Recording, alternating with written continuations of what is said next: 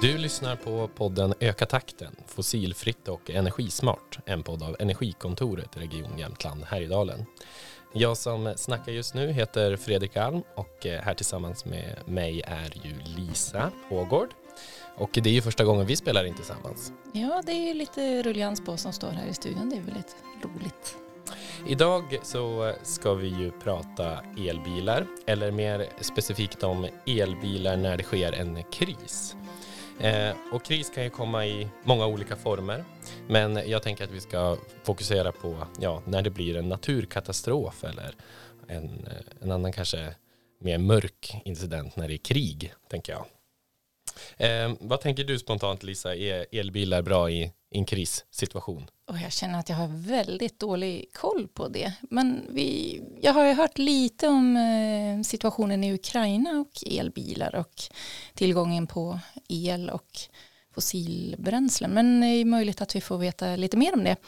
Eh, hej säger vi till dig Tibor Blomhäll. Du är författare till boken Skaffa elbil och president över Tesla Club Sweden. Välkommen! Mm, tack, tack. Innan vi drar igång bara, president låter ju väldigt högtidligt. Vad gör du för någonting som president? Ja, det är väl egentligen ordförande, men det är Tesla som började kalla mig för president och ja, då kör vi på det. Ja, då får man bara... Tesla Club Sweden är alltså helt fristående biltillverkaren. Men för några år sedan så fick vi någon slags erkännande som en sån officiell eh, kundklubb. Och då, då mejlade de till mig som president.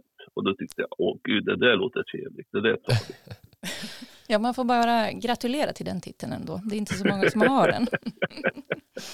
Ja, verkligen. Man blir ju liksom direkt nyfiken på om det finns andra Tesla-presidenter i Europa. Har ni möten och så?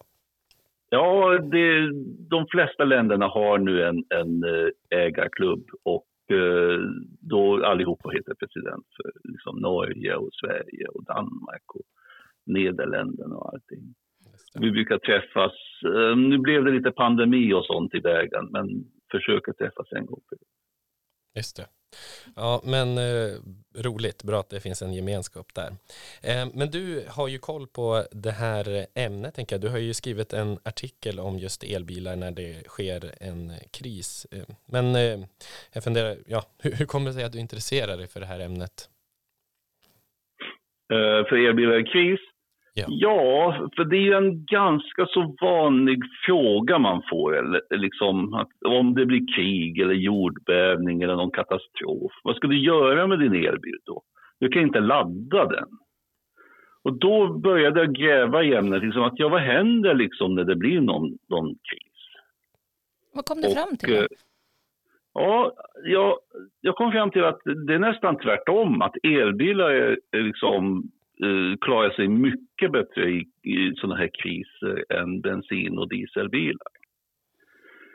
Just det. Vad, och, vad eh, liksom är huvudanledningen till det då? Ja, vi kan ju börja med liksom början på historien. Liksom de här moderna elbilarna kom runt 2010 i Japan. Eh, Mitsubishi och, och, Nissan släppte sina första elbilar. Och precis året därpå, 2011, så kom ju den här tsunamin. Kommer ni ihåg den här enorma vågen som spolade bort hela samhällen i Japan? Det blev bara bråte överallt. Hela Japans kustsamhällen påverkades. Det är hela städer som spolades bort av vågen. Det är många fler som dog av tsunamin än liksom av, eh, på, som blev påverkade av kärnkraftverksproblemen. Eh, och de här städerna som blev, det blev bara bråte överallt. Det fanns inga hus kvar eller någonting. Och då lade de märke till att de första som kom igång, det var elbilarna. För att alltså, alla bensinstationer spolades bort. Alla raffinaderier som var liksom längs med kusten spolades bort. Just det. Vad, eh, vad... Så det var svårt att få fram bränslet i bilarna. Men elledningarna var de första som återställdes. Alltså vatten, avlopp och, och sånt, det tog ju månader att återställa. Men elledningarna återställdes på några dagar. Så att de första bilarna som kunde köra runt i de här katastrofdrabbade områdena, det var de här första elbilarna. och där började folk lägga märke till någonting. I USA så dröjde det till 2017, kommer ni ihåg de här orkanerna uh, Irma och Florence som, som uh, härjade i, i Florida och då var det liksom vindarna som, som förstörde mycket av, av uh, infrastrukturen. Mm. Alltså uh, bensinstationer som bara blåste bort taket på och uh, Eh, det var det också väldigt många som flydde från de här orkanerna. De skulle ta sig iväg från Florida och liksom ta sig iväg från det här katastrofområdet. Och vad är det som hände? De bensinmackarna som överlevde vinden, de fick slut på bensin. De andra eh, bensinmackarna de, de chockhöjde sina priser. På tv så visade de kartor liksom var det fanns fortfarande bensinstationer som hade bensin så att folk som flydde kunde tanka sina bilar. Och 65 procent av bensinstationerna i Florida tvingades stänga, för de, de fick slut på bensin. Samtidigt så funkade 17 av på den tiden 18 snabbladdare i, i delstaten. Och återigen, efter stormarna så tog det månader innan alla bensinstationer kunde repareras. Men elen var bland det första som återställdes. Varför är det, har du liksom fått någon insyn i det? Vad, vad beror det på att man prioriterar elnätet så? så alltså det är inte så att man prioriterar, utan det är den lättaste att återställa. Det är bara några mm. ledningar som du behöver dra. Medan vatten vatten och avloppsrör, de går ju sönder på tusen ställen du ska gräva upp och, och, och, och fixa till. Inte tala om eh, bensinstationer som behöver liksom återuppbyggas. Det kanske inte först prioritet på det jämfört med att eh, återställa sjukhus och sådär. Så att infrastrukturen för elnätet är liksom lättast att reparera. Så det, det, är inte så att de prioriterar det, utan det blir av sig själv att det det är det man får tillbaka först. Och titta, lamporna lyser nu, men jag får fortfarande ingen vatten från eh, min vattenkran efter någon jordbävning eller någonting. Men i kriget, eh, eller i Ukraina så råder det ju krig och där, där är ju, råder det ju även en helt annan situation. Där finns ju faktiskt bränsle men, eh, och även Nej. el. Kan du inte berätta Nej, alltså, om den situationen? Eh, Ukraina, eh, det, alltså, det finns inte bränsle till att börja med. Bränslet är ransonerat i hela landet. Eh, och eh, Eh, i början av kriget när eh, eh, ryssarna försökte omringa huvudstaden Kiev, då fick vi rapporter från eh, elbilsklubbar i, i, i staden att bensinen tog slut. Det fanns ingen bensin. Det lilla som fanns ville militären ha. Eh, och då blev det elbilarna som kunde åka runt i staden och dela ut mat och förnödenheter utan att behöva tulla på de minskande bränslereserverna. Eh, vanliga bensinbilar fick eh, eh ställas åt sidan. Och det fanns ungefär 1 procent eh, eh, ungefär 1 procent av nybilsförsäljningen var elbilar i Ukraina. De är där Sverige var för fem sex år sedan. Efter krigsutbrottet eh, så blev det rusning efter elbilar. Eh, folk sålde sina stora häftiga eh, eh, subbar för nästan ingenting och försökte köpa elbilar. För att även, även i de områden i landet som inte är eh, krigsdrabbade, alltså även om det är långt bort från slagfältet, så är eh, bensin och diesel ran, ransonerad. Och även om du har en ransoneringskupong, eller jag vet inte hur det går till, eh, Eh, så lycka till att hitta en bensinstation som har fått bensin. Eh, bilister berättar att de får köra runt liksom, i städer och försöka leta efter någon bensinmack som har bensin. Men elektricitet eh, finns i, i, i eh, stora delar av landet. Och bara du får igång eh, elen några timmar så kan du ladda din elbil och du kan köra runt utan att eh, behöva liksom tulla på bensinreserverna. Ja, precis. Jag tänker att det är ändå en, som sagt, en fördel med en, med en elbil att man kan Även om strömmen kommer och går så kan du ju ladda när den faktiskt eh, är där, helt enkelt. Ja. Eh, det fanns en jättebra exempel på det i fjol. I eh, början av året, början av 2021, så fick de en strömavbrott i Texas. En strömavbrott som varade en vecka. Och samtidigt så kom det en enorm köldknäpp. Det var minus 18 grader i Texas. Alltså folk frös bokstavligen ihjäl för att deras hus är inte byggda för minusgrader. Folk försökte värma sig vid gasspisar, eh, vilket fick, fick till följd att folk gasades ihjäl. Folk försökte köra bilen på tomgång och värma sig och eh, gasades ihjäl. Elbilister var de som, eh, som konstigt nog var det just elbilister som eh, klarade elavbrottet bäst. Eh, som en skrev på, eh, på Twitter att om vi ändå hade någon slags eh, sömnpodd med batteribackup där vi kan hålla oss varma över natten. Ja men vänta, det står ju en i garaget. De kunde alltså flytta in i elbilarna, ha värmen på utan att eh, eh, gasas ihjäl. Och sen, även om elavbrottet var en vecka, strömmen kom tillbaka då och då. En timme här, en timme där. Och då kunde de passa på att ladda elbilen inför nästa natt. Men om man, eh, om man drar lite i argumentet, om, om alla hade elbilar eller Teslor, går det att se någon farhåga med det? Till exempel om att eh, om alla ska ladda sina bilar när det nu finns el, eh, borde elen gå till annat som till matlagning, vad vet jag? Alltså, en elbil som står hemma och laddar drar inte särskilt mycket. Det är som att oroa sig för att när elen kommer tillbaka så går alla kylskåp igång samtidigt. Och, och eh, alla eh, värme, va, varmvattenberedare och sådär. Så att eh, den extra eh, förbrukningen som elbilarna drog var nog, in, var nog knappt ens mätbar mm. jämfört med allt annat som går igång liksom när strömmen går tillbaka.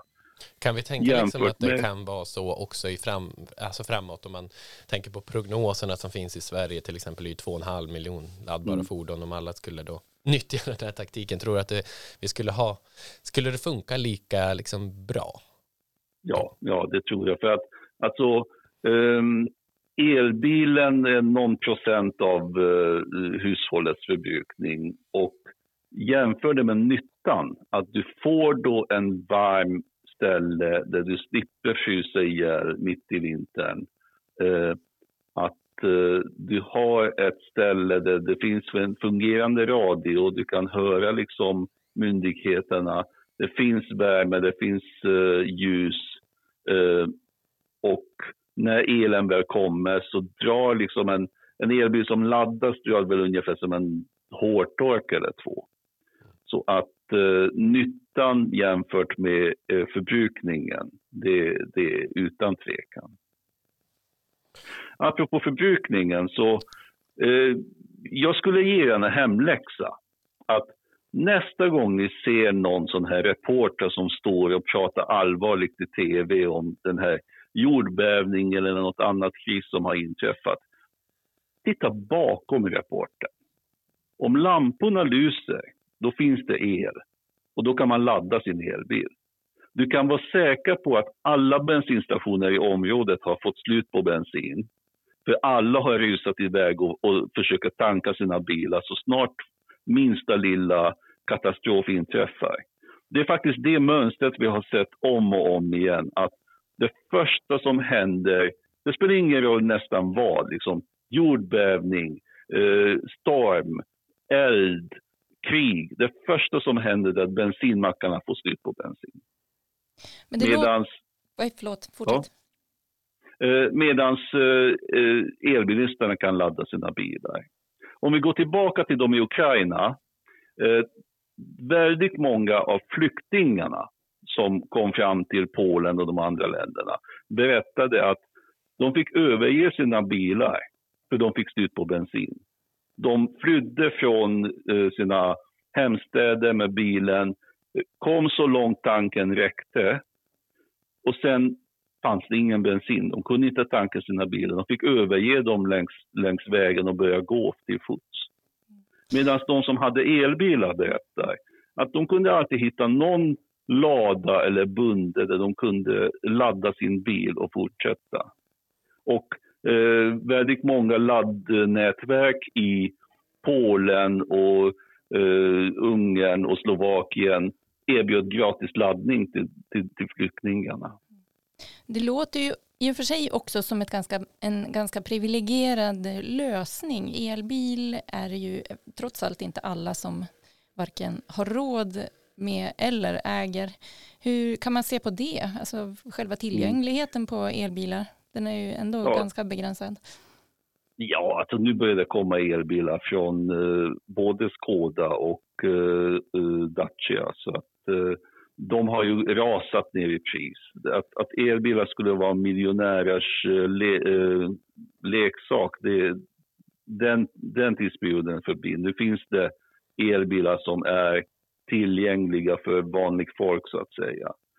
Och även om vi extrapolerar det hela till att säger framtiden att hela samhället har elbilar, alla kör runt med elbil. Även då så ser vi fortfarande att det är mycket lättare att distribuera ut el till alla hushåll och reparera elnätet än att köra tankbilar från raffinaderier som, som måste ha överlevt katastrofen till bensinstationer som måste ha överlevt katastrofen och eh, fördela eh, bensin över ett stort område så att alla får tillgång till det. Eh, det är mycket lättare att få fram el till eh, eh, alla hushåll än att få fram bensin till alla hushåll. Ja, det är, det är en väldigt liksom, intressant poäng just med infrastrukturen. Vi jobbar ju jättemycket med att förbättra infrastrukturen här i Jämtland och mm.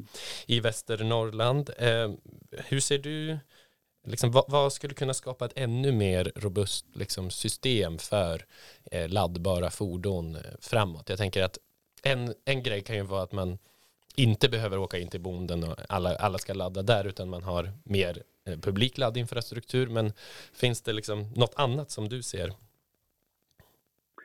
Alltså om vi tittar på elnätet eh, i sin helhet, även där kan elbilarna hjälpa till.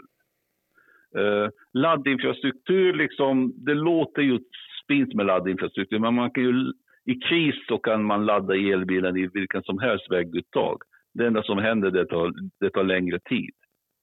Eh, men att få de här vägguttagen att funka kan ju också elbilar hjälpa till med.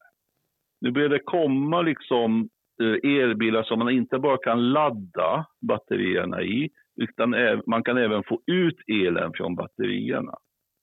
Eh, så att Eh, som en av våra eh, medlemmar berättade, han har köpt en ny, ny och fin elbil som hade den här vehicle to load-funktionen, att han kan få mm. ut el från batterierna. Och han berättade liksom att äntligen fick vi strömavbrott. Han har stått och väntat på det. det Äntligen fick vi strömavbrott. Då kunde han springa ut i bilen, koppla in en förlängningssladd i det här vägguttaget som han hade i bilen då, som får elen från batterierna. Och så, fick, och så drog han in förlängningssladden eh, till kåken och pluggade in kaffe, kaffemaskinen, det viktigaste, mm. en lampa och en sån här värmefläkt. Så kunde han ta sin morgonkaffe i en by som var totalt svart, eh, eh, hela, eh, hela byn. Och det hjälpte ju honom i hans lilla kris, att bilen kunde ge el. Men eh, det som man nu, nu håller på med det är att man tar fram vehicle to grid lösningar. Eh, det, det ska, elen ska kunna leverera inte el bara till det här lilla hushållet utan det ska kunna leverera el ut på elnätet.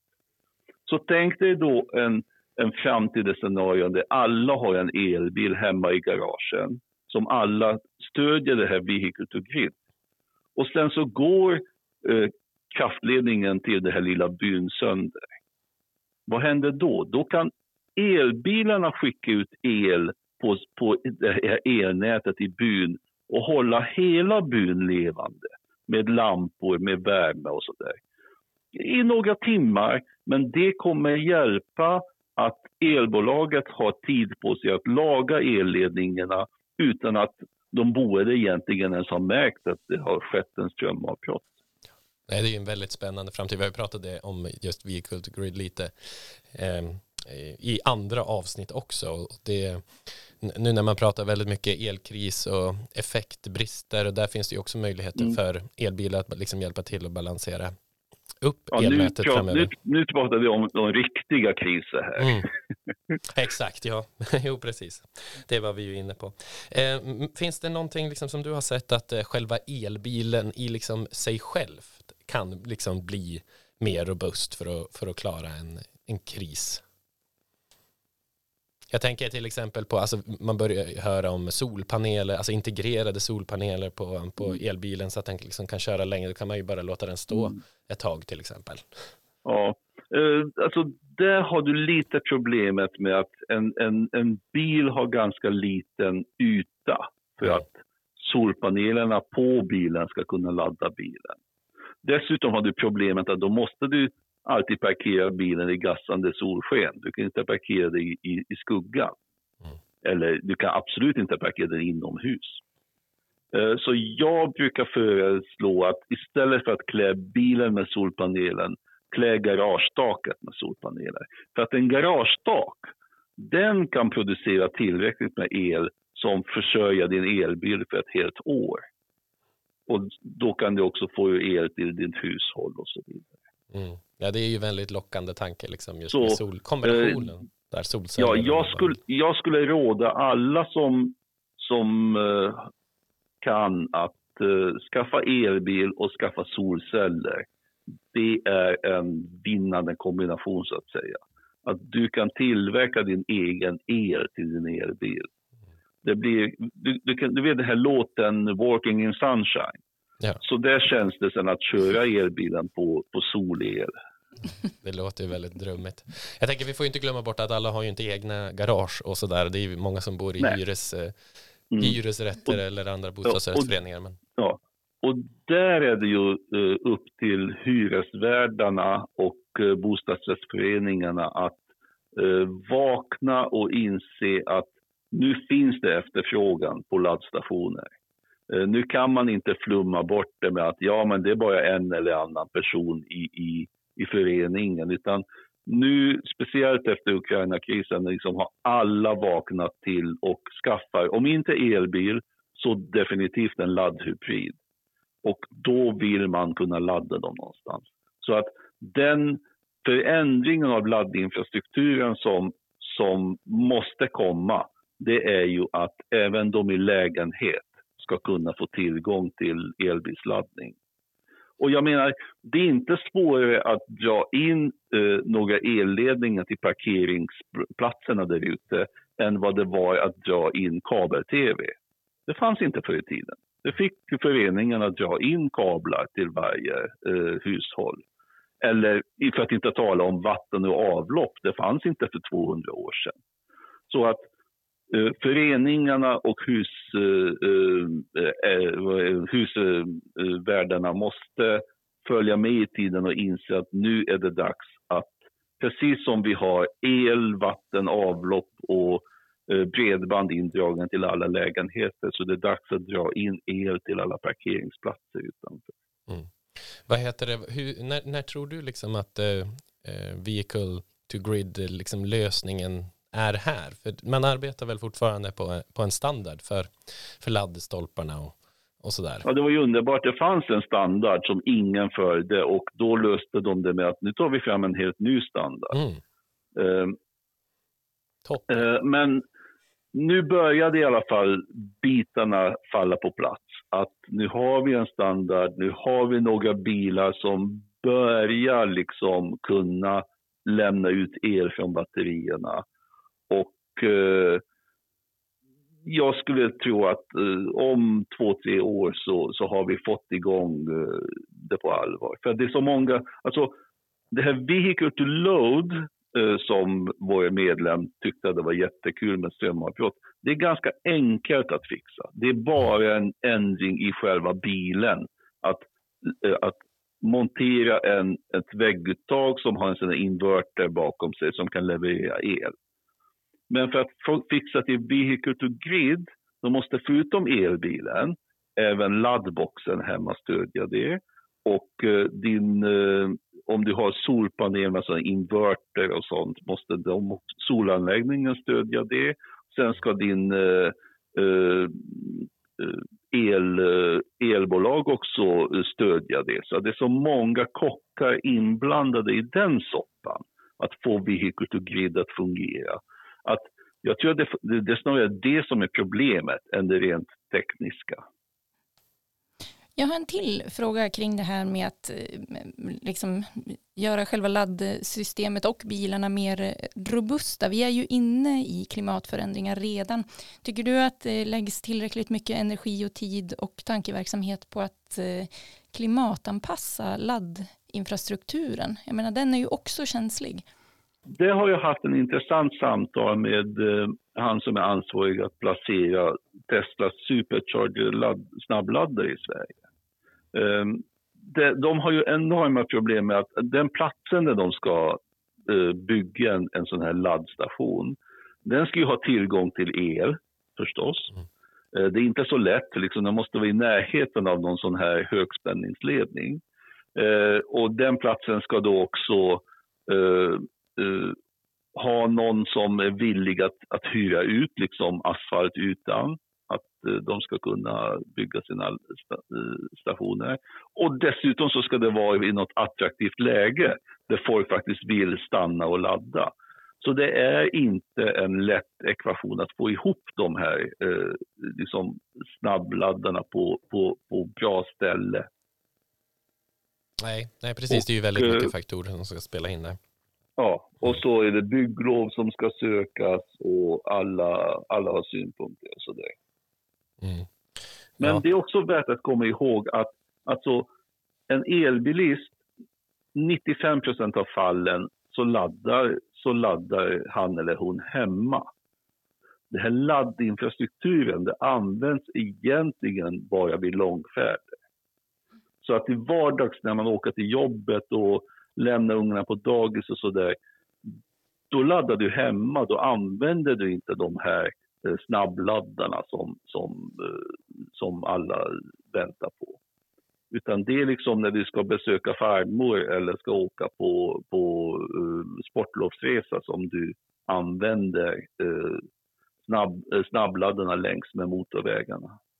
Det brukar vi prata om hela tiden att det, det viktigaste att fixa är ju laddningen hemma, för det är ju där den sker mm. mest. Mm, Eller ja. om man har tjänstebilar så är det ju på, på jobbet där bilen står länge.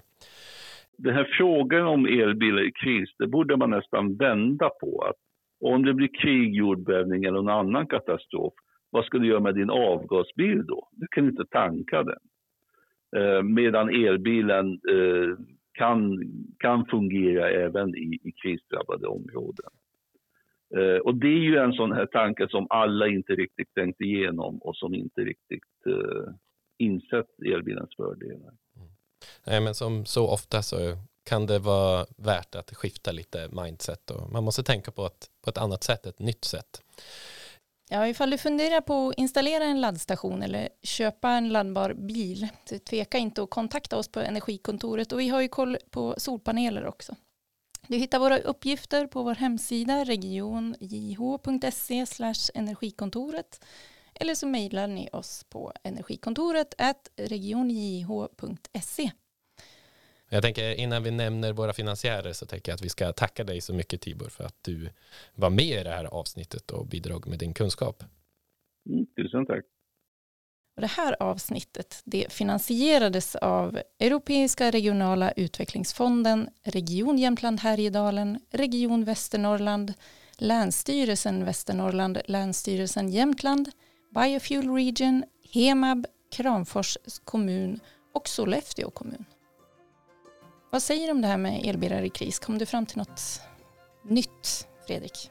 Ja, men absolut. Det, handlar ju, det här handlar ju om att tänka annorlunda än vad vi gjort eh, hittills. Så att, eh, jag tyckte att det var jätteintressant och många bra input. Sen är vi väl inte riktigt där, där det är liksom det här superrobusta systemet än, men jag tror att vi kommer komma dit. Det är ju robust för vissa, jag kan ju inte mm. annat än tycka det. Ja, Nej, precis. Och med det säger vi tack för att ni har lyssnat.